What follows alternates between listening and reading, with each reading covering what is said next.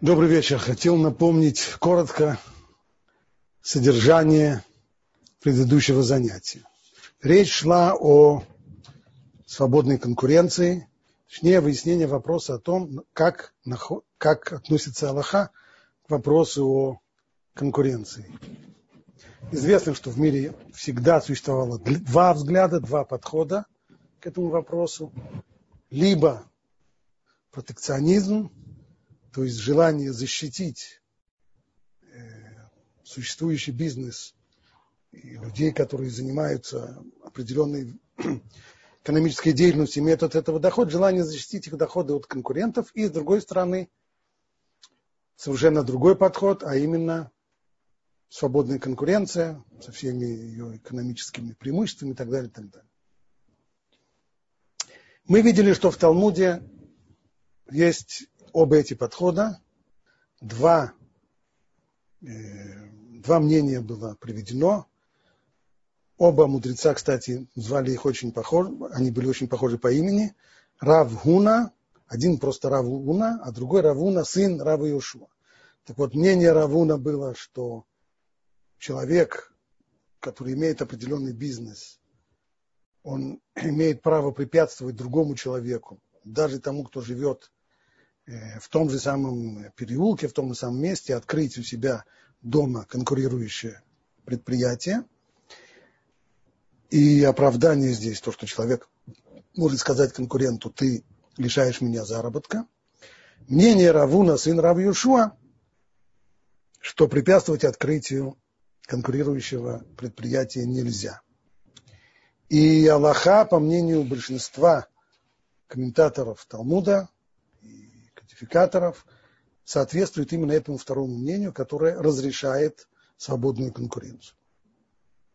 В чем ответ на претензию первого лавочника, скажем, человек, который имеет лавку, магазин в, в этом месте, и рядом с ним открывается магазин, который торгует тем же самым товаром. Или, да, или фирма, которая дает те же самые услуги. Как поясняет там Раши, ответ конкуренту он простой я не вторгаюсь в твое владение. Я открываю лавку в своем владении, не в твоем. Твоя лавка остается на месте. Добавилась моя лавка. Я не принуждаю людей, покупателей, твоих клиентов переходить ко мне. У нас свободная конкуренция. Кто-то придет ко мне, кто-то придет к тебе. Тут те люди, которые до сих пор приходили к тебе, они могут приходить по-прежнему к тебе и делать свои покупки у тебя. В особенности, если ты будешь стараться дать им хорошее обслуживание и хороший товар и так далее. Поэтому нельзя сказать, что я лишаю тебя заработка. Это не называется лишение заработка. Правда. Конечно же, в этом есть, может быть, не лишение заработка, но уменьшение заработка. Но это тоже не претензия, ибо на это тоже есть ответ. Известно, сказано в Талмуде, что все заработки человека определяются высшим проведением каждый год, в день Роши Шана, когда решается судьба каждого из нас, Всевышний определяет каждому из нас и те доходы, которые мы сможем получить в ближайшем году.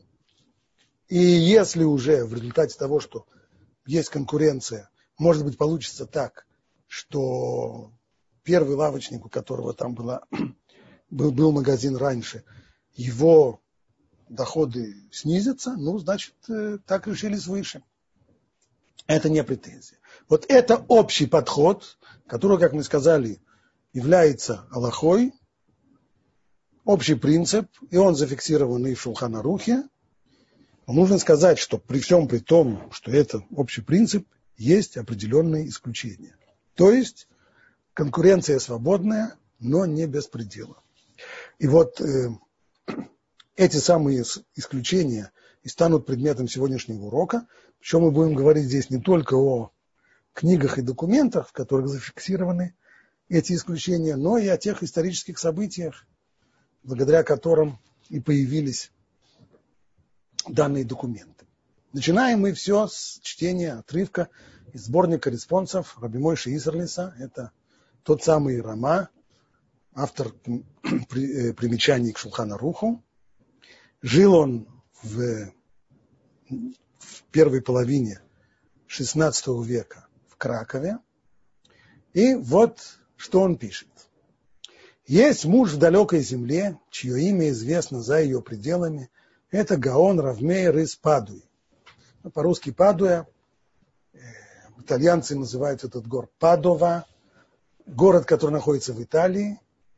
Для Рамо, который живет в Польше, в Кракове, это находится это далеко, в далекой земле.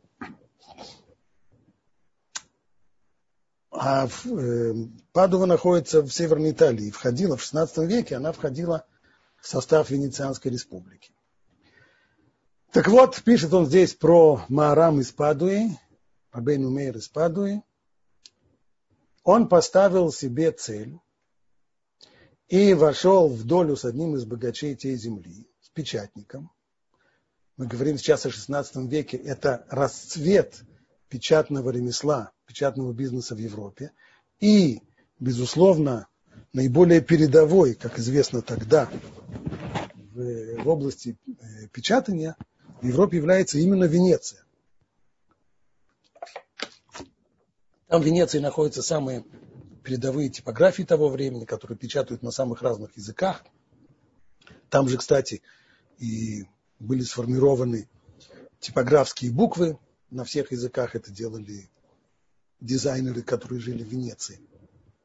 Так вот, Маарам из э, Падуи вместе с одним из э, крупных печатников венецианцев поставил себе задачу. Вместе они решили издать великое сочинение Мишне Тура, которое составил великий раввин Рабейну Муше, сын выдающегося раввина судьи Раби Маймона. Иными словами, задумал Марам из Падуи издать труд Рамбама. Труд Рамбама – это серьезное дело, это несколько томов. А мы говорим про 16 век, когда типографский бизнес, он очень дорогой, он требует колоссальных затрат и на бумагу, которая была тогда довольно дорога, и на ручной труд в типографии. Все это очень серьезные, все это очень серьезные затраты, и, безусловно, возможность удачного бизнеса зависит от того, насколько быстро эти затраты будут окупаться, как быстро сможет издатель реализовать тираж своей книги. Ну и как они задумали, так и начали с Божьей помощью исполнять, пока не завершили это дело. То есть им удалось отпечатать труд Рамбова. И тут выступил против них один из богачей той земли и сказал, сделаю такое и я для себя, и напечатаю тоже эту книгу. Как сказал, так и сделал.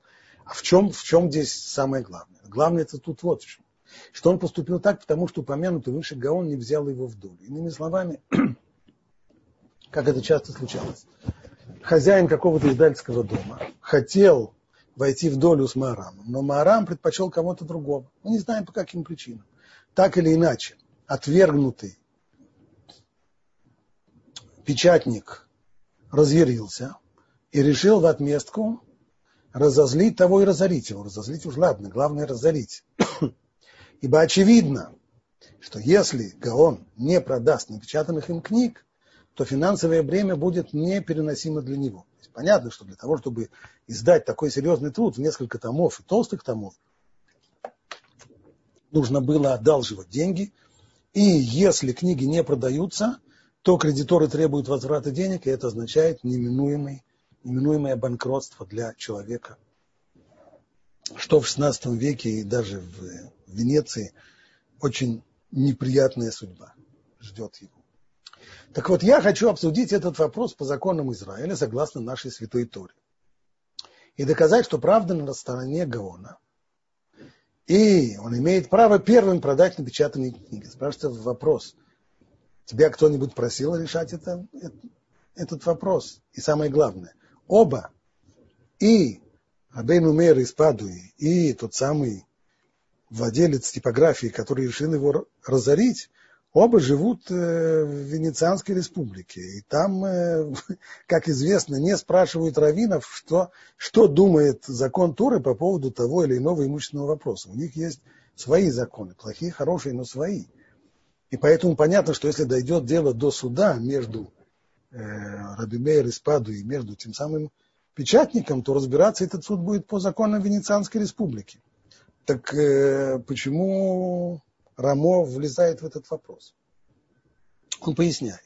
И хотя за многочисленные грехи наши мы не можем принудить людей подчиняться закону Тору, тем не менее не отступимся от своего и скажем, что весь Израиль и каждый, кто называется евреем, пусть не покупает новые книги Маймонида, кроме тех, что выслишь под руки вышеупомянутого Гаона или его доверенных лиц. Вот что говорит Рамо. Я, конечно, не могу указать суду в Венеции, каким образом разрешить эту тяжбу. Но я могу постановить, что евреи, которые хотят быть честными и жить по законам Тора, что они не имеют права покупать книги, изданные конкурентам, а если они хотят купить книгу Рамбама, то они должны покупать только те, которые издал Рабейну Мейер. Ну, а если уже ему удастся реализовать весь свой тираж, тогда они смогут покупать и книги конкурента.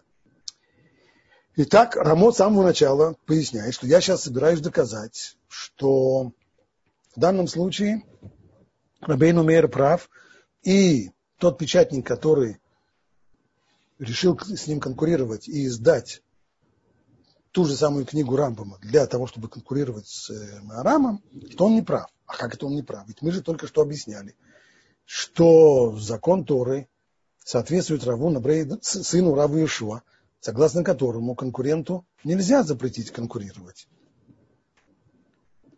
И вот Рамон начинает пояснять и говорит, что это решение обосновывается четырьмя аргументами. Я приведу четыре аргумента. Мы, конечно, здесь не будем рассматривать все его четыре аргумента, но первый основной мы рассмотрим подробно. Первое очевидное основание из трактата Бава Бат рассказано там. Сказал Равуна, один житель переулка открыл мукомольню, а другой житель переулка тоже собрался открыть около него еще одну. По закону первый может воспрепятствовать этому. Таково мнение Равуна. Выходит, что по нашим законам второй печатник не имеет никакого права печатать эти книги. Подобно тому, как первый э, хозяин мукомольни может воспрепятствовать, то есть подать в суд и воспрепятствовать другому конкуренту открывать свою мукомольню рядом, также и вышеупомянутый Гаон, Марам и Спаду и может воспрепятствовать им. И так обязаны судить судьи Израиля. Только что из-за наших грехов народы мира правят нами. Но тем не менее сделаем возложенное нас и вынесем решение, как я уже объяснил. Здесь нужно сказать стоп-стоп. Что ты нам рассказываешь про то, что говорит Равуна? Ведь Аллахата не соответствует мнению Равуна. Да, действительно, в Талмуде, в трактате Бава Батра есть такое мнение, что можно запретить конкуренту открывать конкурирующую фирму. Но ведь Аллахата соответствует другому мнению, а не тому, что сказал Равуна. Рамо говорит, я знаю. Так вот, слушайте. И хотя Равальфаси и Рош – то есть крупнейшие кодификаторы прошлого, установили закон не по мнению Равуны. Это мне известно. Ибо остальные мудрецы не разделили его мнение, то есть мнение Равуны это мнение только одного, а все остальные придерживаются противоположного мнения, разрешающего свободную конкуренцию. Тем не менее, я утверждаю, что следует лучше разобраться в этом деле. Ну, не будем спешить. Ведь Мордыхай приводит от имени Авиасафа. Следующий. Здесь он цитирует отрывок из книги Мордыхая, который мы прочитали и на предыдущем уроке. Есть тупик, то есть не, не обычный переулок или улица, которая открыта с двух сторон, а тупик закрытый с трех сторон, в который можно войти только с одной стороны. В удаленном от его входа конце, там проживает Раувен. И этот Раувен имеет там, там, где он проживает в, своей, в своем доме, он имеет и какую-то мастерскую или какой-то другой бизнес. И вот появился Шимон, который хочет поселиться у входа, то есть он собирается арендовать квартиру у входа в этот тупик и открыть там свой бизнес, который будет конкурировать с бизнесом Реувена.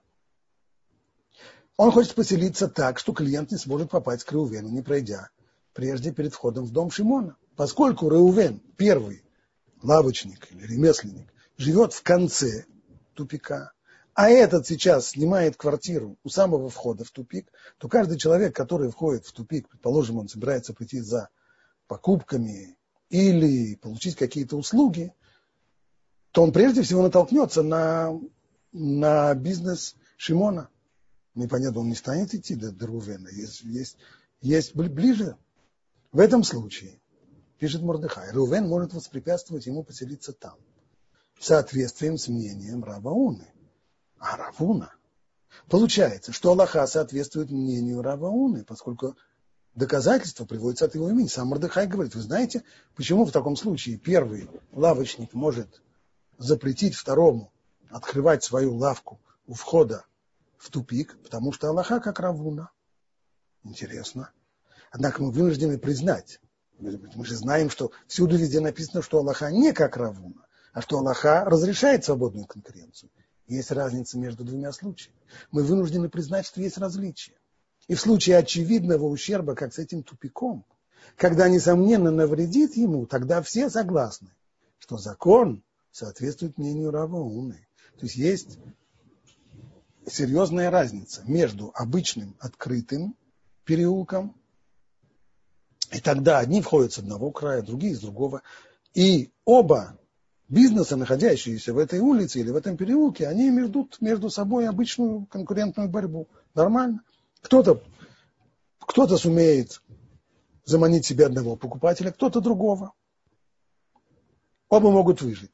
В данном случае уменьшение доходов одного за счет открытия второго конкурирующего предприятия не является причиной для ограничения конкуренции.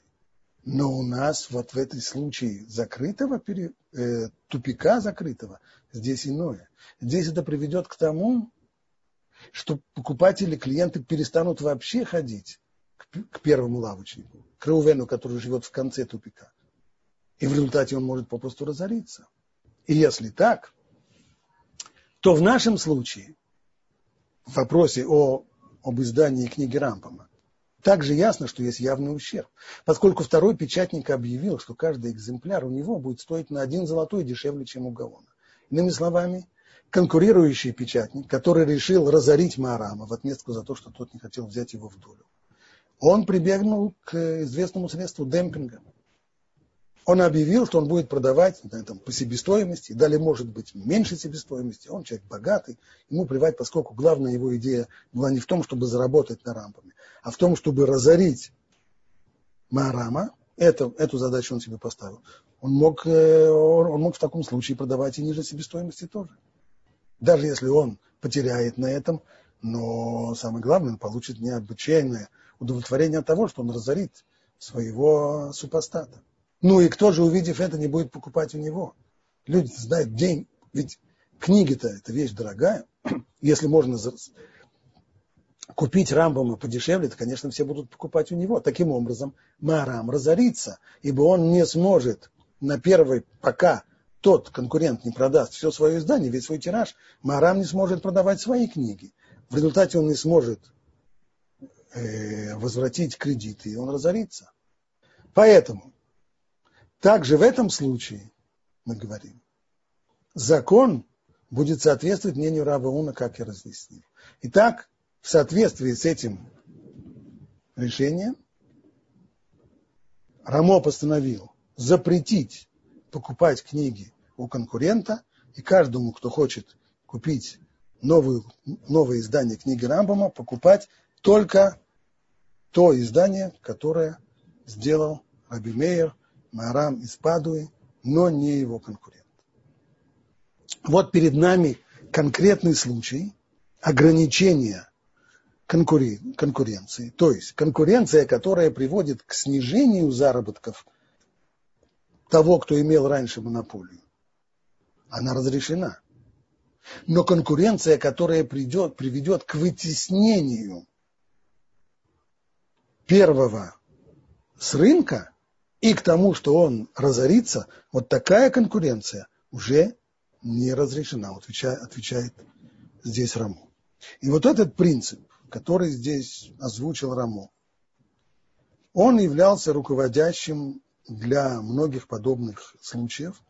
А в еврейской истории нередко случалось, что подобные тяжбы и конфликты возникали именно в сфере книгоиздательства.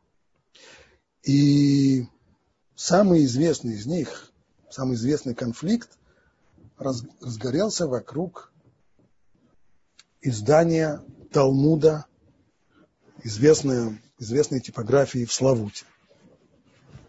Я об этом хочу немножко рассказать, поскольку это имеет непосредственное отношение к тому, что мы сейчас разбираем. И э, в небольшом украинском городе Славута жил в конце 18 века, в начале 19 века известный довольно человек, Рыбмойши Шапира. Он был сыном известного хасидского цадика Раби Пинхаса из Корица. Он открыл типографию в Славуте, и то, что им двигало в основном, это желание распространять тогда еще новые учения хасидизма, и он это хотел делать при помощи печатания, выпуска хасидских книг. Но со временем он решил, помимо печатания хасидских книг, он решил выпустить и новое издание Талмуда. Издание Талмуда – это очень технологически сложная вещь. Один только набор листа Талмуда представляет собой совсем очень-очень непростую задачу. Ну и, конечно, когда речь идет о выпуске книги в 20 томов, то это действительно очень серьезная затрата, это большой проект по возможностям того времени, это просто мегапроект. И для того, чтобы для того, чтобы осуществить его реально, то Рыбмойши Шапира хотел получить согласие раввинов, и это согласие раввинов на издание включало бы в себя право монополии на издание Талмуда. То есть с таким согласием вместе шел запрет любому другому человеку издавать подобную книгу в данном случае Талмуд, на протяжении какого-то определенного времени. Такое соглашение было получено у известнейшего, крупнейшего из хасидских садиков того времени, Рблея Вицхак из Бердичева, причем получил это согласие от Рблея Вицхака, получил э, получил Балятания, то есть руководитель движения Хабад Репшнеур Зальман из Ляды, руководитель любавичских хасидов. И, получив это согласие, он передал права на издание Талмуда Абимойши Шапира с его типографией в Славуте. Приблизительно между 1801 и 1800 шестым годом, шестым или седьмым годом, было завершено издание. Первый тираж был издан, первое издание было завершено, и его просто расхватали, причем многие люди, как это делают сегодня, то есть они приобретали себе абонемент, они записывались на это издание еще до того, как оно было напечатано, Благодаря этому были собраны деньги. Издание быстро разошлось, и типография, это уже сыновья Равимойши Шапира, его сыновья, приступили к второму изданию, в дальнейшем и к третьему. И вот тут, после этих трех изданий, в 1834 году Типография в Славуте готовилась к четвертому уже изданию.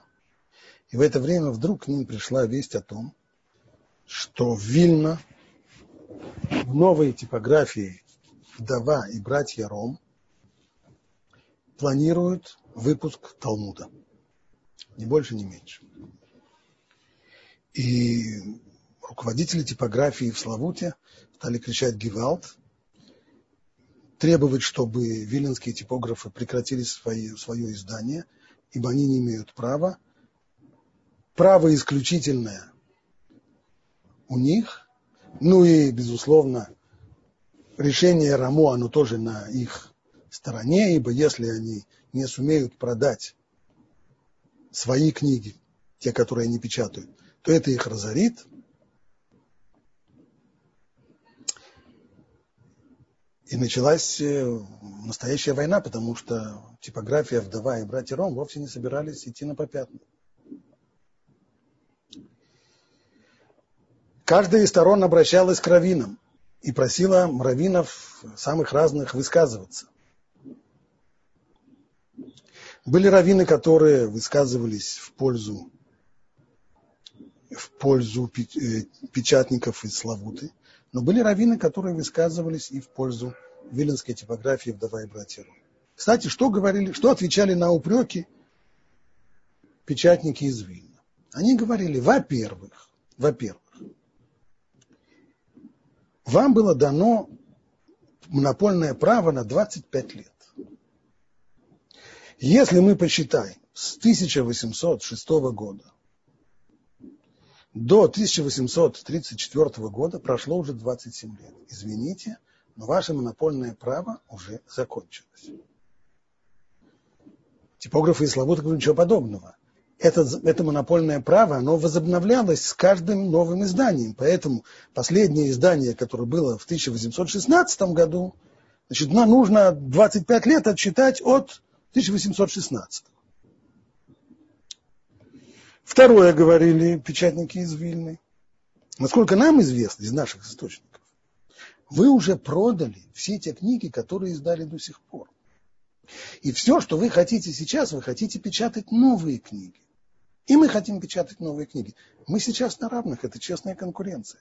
Мы не разоряем вас. Если бы у вас был сток напечатанных книг, которые вы до сих пор не продали, и мы бы пришли сейчас сказали, а знаете, а у нас есть свои книги, лучше покупайте у нас, тогда можно было бы действительно понять ваше возмущение, что мы приведем к тому, что вы не сумеете продать, и это может привести к разорению.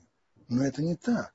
Вы замечательно продали все, что, все, что, вы, все, что вы печатали до сих пор. У вас хорошая книга, вы хорошо ее продавали, все очень здорово. А сейчас мы, мы начинаем все сначала. И у вас четвертое издание, у нас первое. Почему вы должны запрещать нам издавать книги? Давайте конкурировать.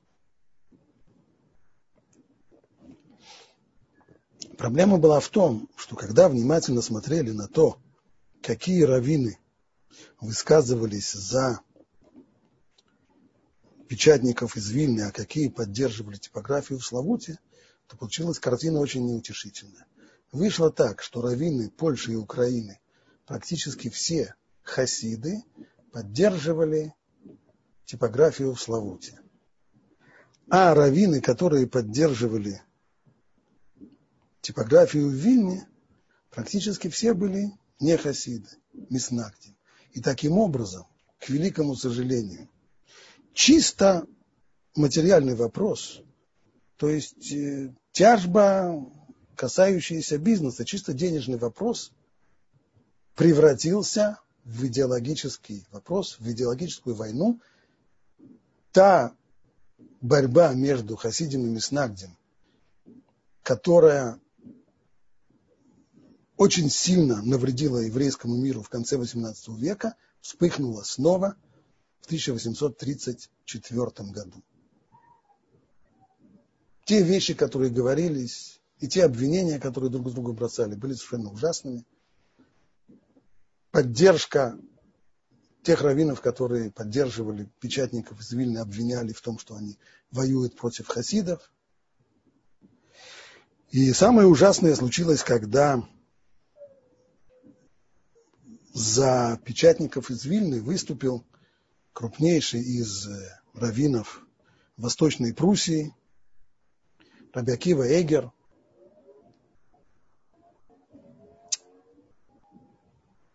печатники, от печатников из э, Славуты, славутской типографии, пришла жуткая реакция.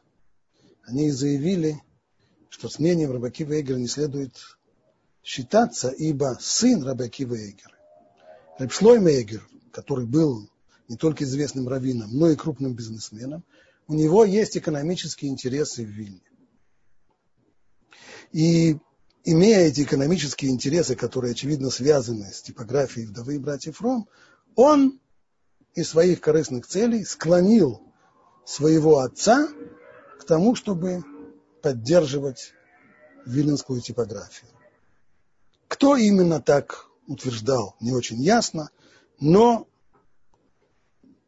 Пасквиль с такими утверждениями появился в еврейских городах. Раби Акива Эгер ответил своим письмом. котором писал так. Я, мне ничего не стоит простить мою личную обиду и, и, и обиду моего сына, но в данном случае речь идет не о личной обиде. Утверждать, что Равин действует под, для того, чтобы помочь интересам, денежным интересам своего сына, это оскорбление, нанесенное Торе и закону Торы. И это я простить не могу, потому что это не моя личная обида, а это обида, нанесенная Торе. Этого я не прощаю. Пока что, через некоторое время после этого письма, стороны сумели э, прийти к определенному соглашению. То есть был арбитраж. Это было в 1835 году. И этот арбитраж постановил, что с одной стороны типография вдовы и братьев Ром будет иметь право выпускать свой Талмуд. И это, кстати, Талмуд, который все мы изучаем до сих пор, то есть его, его картинка, его лист не изменился до нашего времени. Это с одной стороны. А с другой стороны, эта типография обязывается для того, чтобы не наносить материального ущерба типографии в Славуте, купить у них по полной цене все те тома Талмуда, которые у них остались нереализованы. И это, это соглашение, в общем-то, дало жизнь, с одной стороны, Талмуду Виленскому Талмуду, который был напечатан в дальнейшем, много еще лет печатался в типографии «Вдовы и братьев Ром». Кстати, типография существует до сих пор в Вильнюсе, до сих пор работает. Правда, она сегодня не, не принадлежит «Вдове и братьям Ром», но, по крайней мере, это была там типография номер один, как она называлась в Вильнюсе в советское время. Не знаю, как она называется сегодня. И, с другой стороны, типография в Славуте не, не потерпела серьезного материального ущерба. Но тут случилось совершенно ужасное. В 1835 году э, переплетчик, который работал в типографии в Славуте, повесился. И местный прокурор решил, что это прекрасный кейс для того, чтобы получить продвижение по службе, если он сумеет организовать из этого большой политический процесс. Он стал утверждать, что на самом деле в этой типографии в Славуте, в типографии семейства Шапира, печатались антиправительственные прокламации, и переплетчик хотел донести об этом властям, и за это хозяева типографии его убили, повесили его, и тем самым замели концы в воду и так далее. Ну, при той системе правосудия, которая была, напомним, что это эпоха, самый пик власти царя Николая I, Николая Павловича, которого прозвали потом Николай Палкин.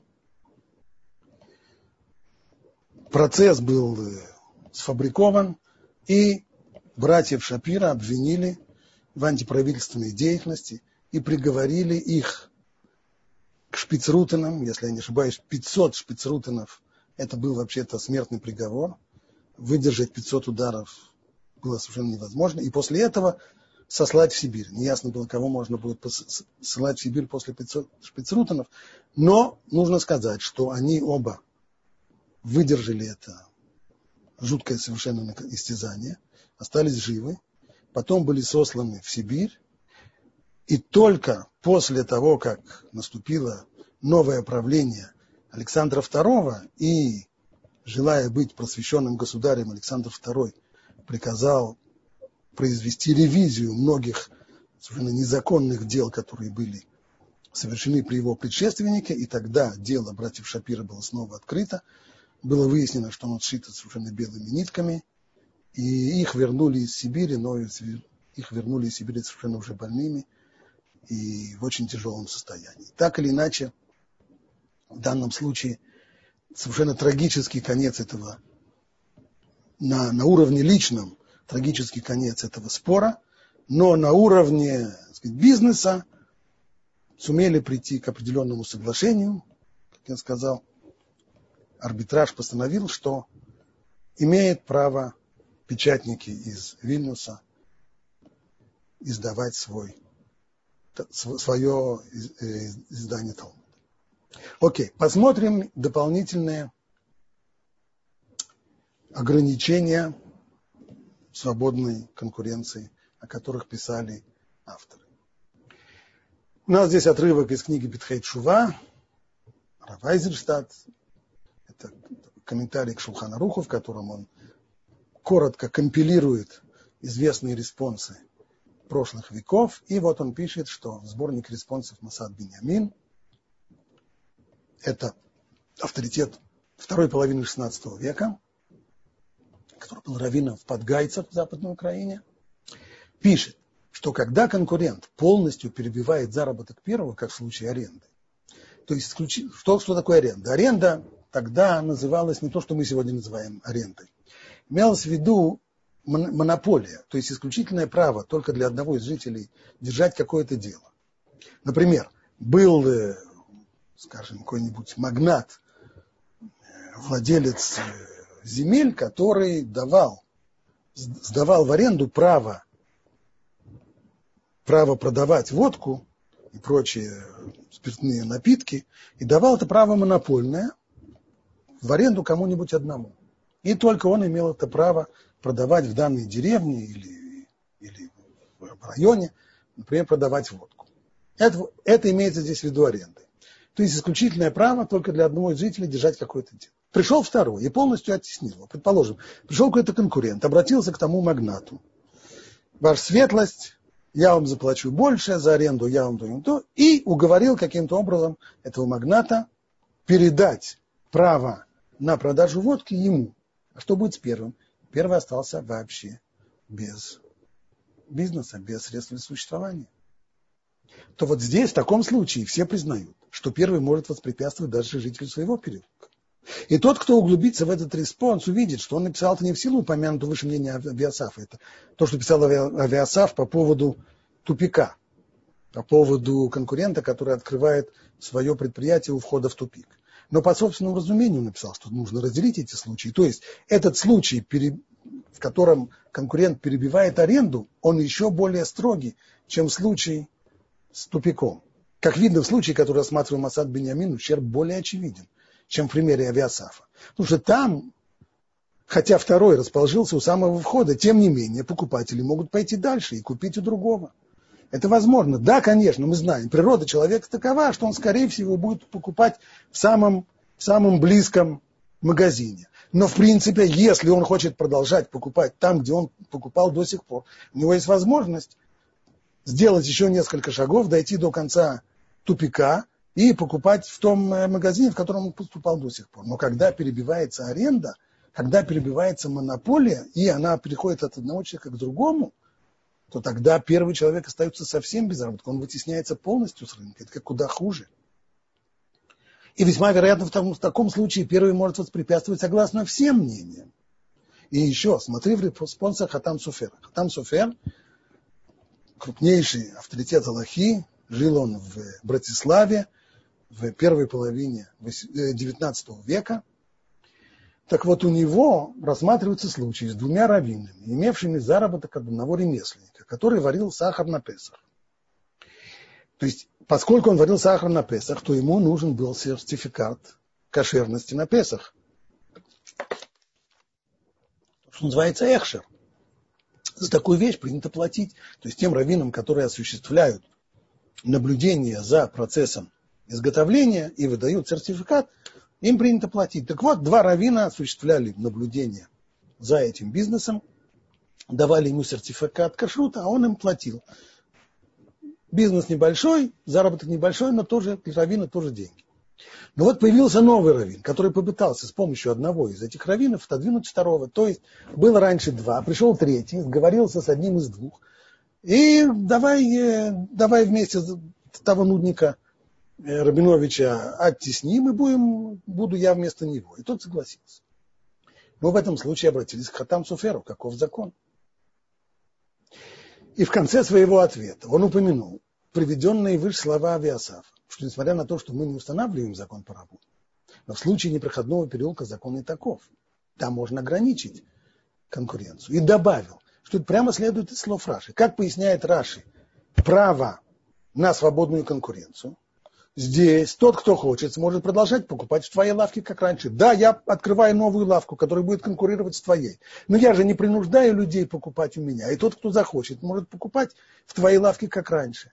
Получается, что в случае, когда это не так, когда нет возможности у первого продолжать свой бизнес, тогда разрешение на открытие конкуренции не существует. Из чего следует, что если покупатели совсем перестанут приходить, и он совершенно лишится заработка, тогда можно воспрепятствовать. Ну а в случае, когда человек полностью лишается заработка от помола муки, даже если у него есть другое ремесло, или даже он очень богат, то мы судим только относительно заработка от этой мукомольни. То есть, можно было бы сказать, а вы знаете, этот раввин, тот, которого сейчас оттеснили в сторону, но он же живет не только за счет того, что ремесленник, который делает сахар, платит ему за, платил ему за сертификат кашута. Он же, наверное, был раввином в каком-то городе, имел какую-то там зарплату, пусть небольшую, но имел, поэтому нельзя сказать, что его полностью разоряют. Отвечает Хатам Суфар, мы не смотрим на весь его бюджет. Мы смотрим только на данный конкретный бизнес. У него был заработок от того, что он давал сертификат кошерности изготовителю сахара. От этого заработка его оттеснили. Этого заработка он лишается полностью. Поэтому он имеет право воспрепятствовать подобной конкуренции. Мы судим только относительно его заработка от этой мукомольни, а он полностью иссяк, тогда можно воспрепятствовать. И в разбираемом нами случае похоже, что оттесненный раввин полностью лишился этого заработка. И невозможно сказать ему, а ты найди себе другую работу. Как мы, у меня есть свой бизнес, а у тебя свой бизнес, я не вхожу в твой бизнес. У меня свои покупатели, ищи себе своих покупателей. Здесь нельзя ему сказать, а ты пойди найди кого-нибудь другого, кто будет варить сахар или еще что-нибудь на Песах, и дай ему сертификат кошерности. Да нету. Сколько уже нужно, сколько уже нужно сахара на Песах? В тот момент есть, есть один производитель, а другого нет, поэтому нельзя ему сказать, поищи себе кого-нибудь другого, который будет тебе платить за сертификат кошерности. Поэтому, согласно Хатам Суферу, тот третий раввин, который оттеснил одного из первых двух, сделал неправильное, неправомочное дело, не имел на это права, и нужно все вернуть назад, и пусть новый раввин ищет себе какой-нибудь другой способ зарабатывать на жизнь, но не отбирать заработок у первого раввина, который раньше давал сертификат кошерности. И, наконец, э, еще одно здесь дополнение важное, это уже авторитет нашего времени, 20 века – Игрот Муше, что он объясняет, объяснено у Раши, что даже только уменьшить заработок ближнего запрещено конкуренту, потому что уменьшение заработка ниже уровня, необходимого тому для существования, подобно полному лишению средств существования. То есть мы видели, что когда полностью вытесняется конкурент с рынка, то это, безусловно, кейс для запрета конкуренции, для ограничения конкуренции. Но если в результате открытия конкурирующей фирмы доходы первого только снижаются, то это не является достаточной причиной для ограничения конкуренции. Да, говорит Рамойши Файнштейн в своем респонсе к все зависит от того, насколько снижаются. И если они снижаются ниже того уровня, который необходим для существования, это все равно, что лишить средств к существованию. А что является таким уровнем? Разные люди живут по-разному. У одного один привык жить очень скромно, другой живет на широкую ногу. И ясно, что необходимым уровнем для существования является уровень расходов людей среднего класса. Вот что прибавляет здесь Рыбной Шифай. И так у нас получилось, что в тех случаях, мы, с одной стороны, мы за свободную конкуренцию. Даже если она приводит к определенному уменьшению доходов тех людей, которые были в этом бизнесе раньше, мы не станем запрещать открытие конкурирующей фирмы. Но там, где в результате открытия конкурирующей фирмы один из конкурентов полностью вытесняется с рынка, тот, кто раньше на этом рынке был и зарабатывал, он полностью вытесняется. Либо он лишается своих доходов от этого бизнеса. Либо доходы его становятся такими, что ему нет смысла больше держать этот бизнес, потому что он не в состоянии прокормить себя и свою семью от этого бизнеса, и ему лучше уже закрыть этот бизнес. Во всех этих случаях достаточная причина существует для ограничения конкуренции, и в данном случае суд должен постановить, что нельзя открывать конкурирующую фирму, которая приведет к разорению, вытеснению с рынка тех, кто на этом рынке были раньше. Вот это вот те случаи, те, огранич... те случаи исключения ограничения конкуренции, которые мы сегодня хотели рассмотреть.